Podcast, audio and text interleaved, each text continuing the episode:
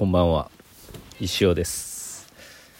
1月28日金曜日プレミアムフライデー21時42分カースタジオからお送りしております。金曜日ですね。早いですね。早い月末が。もうね1年の12分の1が終わってしまうという。早いっすね。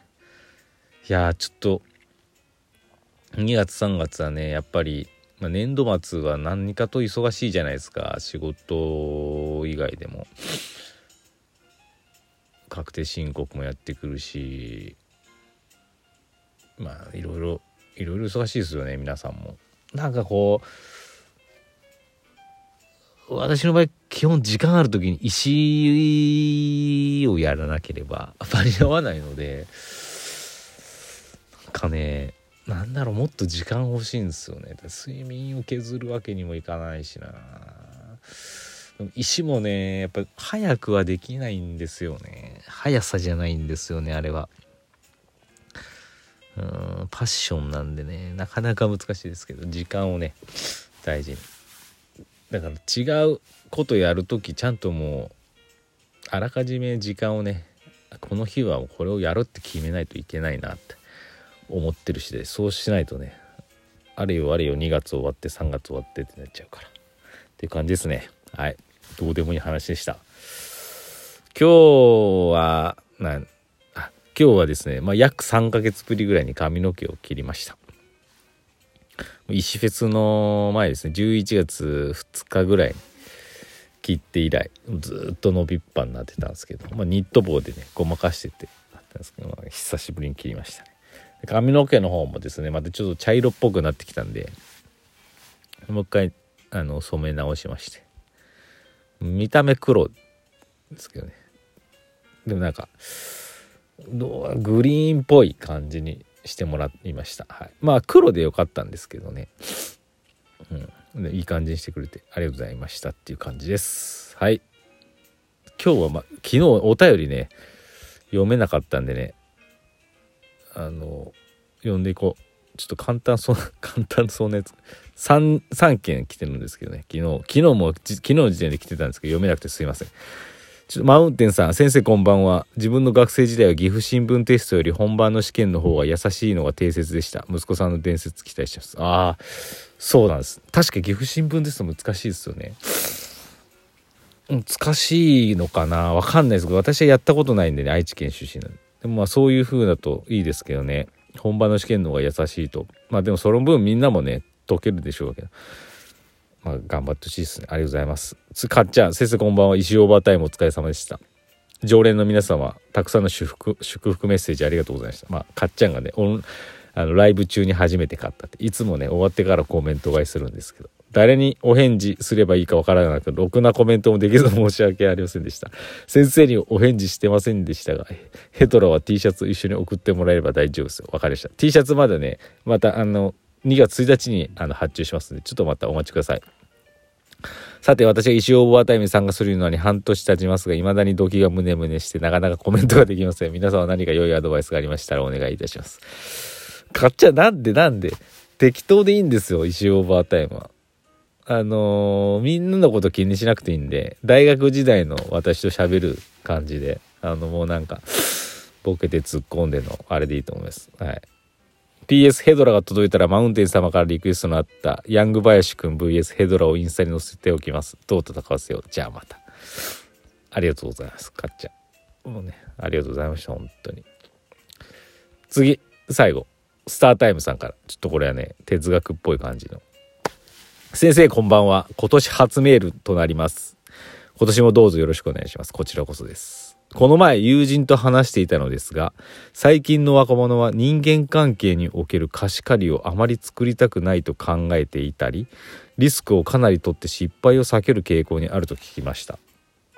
うん、自分も若かりし頃は失敗を恐れていたので理解ができるのですが貸し借りについて特に人に甘えるということは特に何も考えずに受けていたなんなら今はさらに甘える姿勢を出したりしているんですが先生は人間関係における貸し借りについてはどう考えられますか？教えていただければ幸いです。難しい。え？え？どういうこと？どういうことだろう？人間関係における貸し借りってどういうことですかね？お金じゃないってことですもんね。人間関係に例えばどういうことなんですかね？人に甘える？あこれお願いなんかこれちょっとやっといてとか仕事的なことを、うん、お願いしてあこの前あれ時助けてくれたからなんか頼まれたらやったるかっていうようなことですかね。そういうのを最近の若者はしないってことなんですね。えー、まあなんか具体例がある。ねもし聞けたらねなんかもちょっと深いこと言えたかもしれないですけど。うん。人間関係における貸し借りしますか？うーん。なんか自分ちょっと話的外れになっちゃうかもしれないですけどあのなんかまあ自分がね私の場合だとうん。自分気づいてないだけです。だけかもしれないですけどなんかこう大変だったり困ったことがあったら人にねあの頼るかって言ったら絶対頼らないタイプなんですよね。あのまあ、昔からそうだったっていうかそれがいいのか悪いのかは分からないですけど自分には合ってると思うんですけどなんかねまあできないとかできないことがちょっと恥ずかしいタイプだったんですよ。うんなんかすぐ降参しちゃうのあもうダメ誰か誰か頼むみたいななっちゃうのが嫌なタイプであの何、て言うのかな。何クソと思ってねあの、やってやろうって思うタイプなんですね。だから人に頼るのがね嫌なんでなんかそういうことはしたことない。自分がそう思ってたかもしれないですけどあんまりこうすぐにね頼ったりはしないタイプですね。逆にもしなんかそういうこと言われたらなんかああやってあげようかなって思うタイプでもありますかね。でまあさらに言うと、まあ、やってあげたから今度助けてねとは思わないタイプ。なんかすごいいいこと言っててやなんか嫌な感じがしますけどね。うん。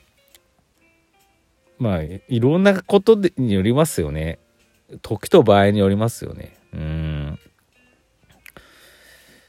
まあなんだからそうだから逆に言うと人間関係そんなに好きじゃないからなんかそういうことで人と絡みたくない。私もじゃあ今の若者と一緒なのかもしれないですよね。なんか助けてや助けてもらった助けてやったみたいなそこまで関係するのがなんかちょっと苦手というかあるんで。っていうのもあって大体自分の問題は自分で解決しちゃう。でまあこんなこと言うとあれですけどできるんですよね何でも解決なんて。な全然悩むことないのに悩んでる人が多かったりするしなんか。なんかこう問題が起こった時にまあそこになんかこう問題解決するの挑んでもないのにああもう無理。どうしようどうしようもう無理とか誰かとかいう方もいると思うんですけど、まあ、それはそれでいいと思うんですけど、頼めるなら。いやいや、これも、パッと見問題っぽく見えるけど、最初の一歩がちょっとね、踏み出すのがちょっと大変なだけであって、一歩踏み出しちゃえば、なんか全然、あれ、こんなん問題でも何でもなかったなっていうことが大半なんで、世の中。なんかこ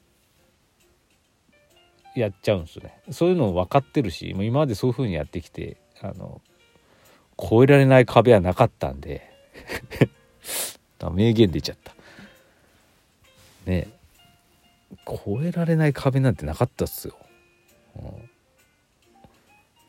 か自分やってればねなんか自分なりの哲学みたいなの生まれてきてなんかもうどういいやって。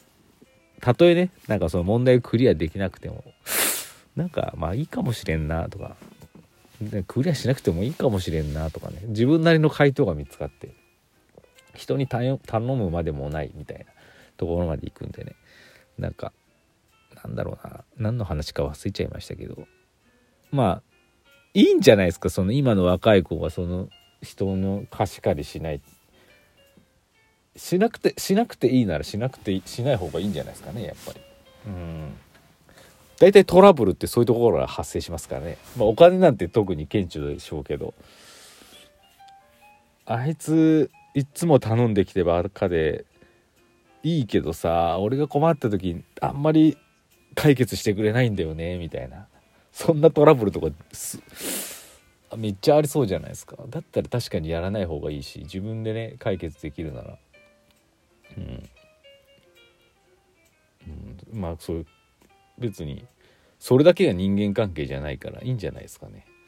まあ、あとは逆にみんなで傷を舐め合えばいいんじゃないですか。俺これ今困っててさ、ああ、わかる、それ困るよね、困るよね、で終わるみたいな。寄り添って終わるみたいな。うん、だそれ決して、だ今の若者が、そうリスクを恐れてっていうのは、今は別に、うん、悪いことじゃないのかなって思っちゃったりもします。ただその具体例が聞いてみないと分かんないんでね何とも言えないですけど、うん。まあ、悩みがあったら私に行ってこいと伝えてください。超ポジティブなんで本当に。何も成し遂げてないのにポジティブって最高ですよ。ね旗から見たら大丈夫かこいつって思うかもしれないですけど。あなたの方こそ大丈夫ですかと言いたい気分ですよっていう。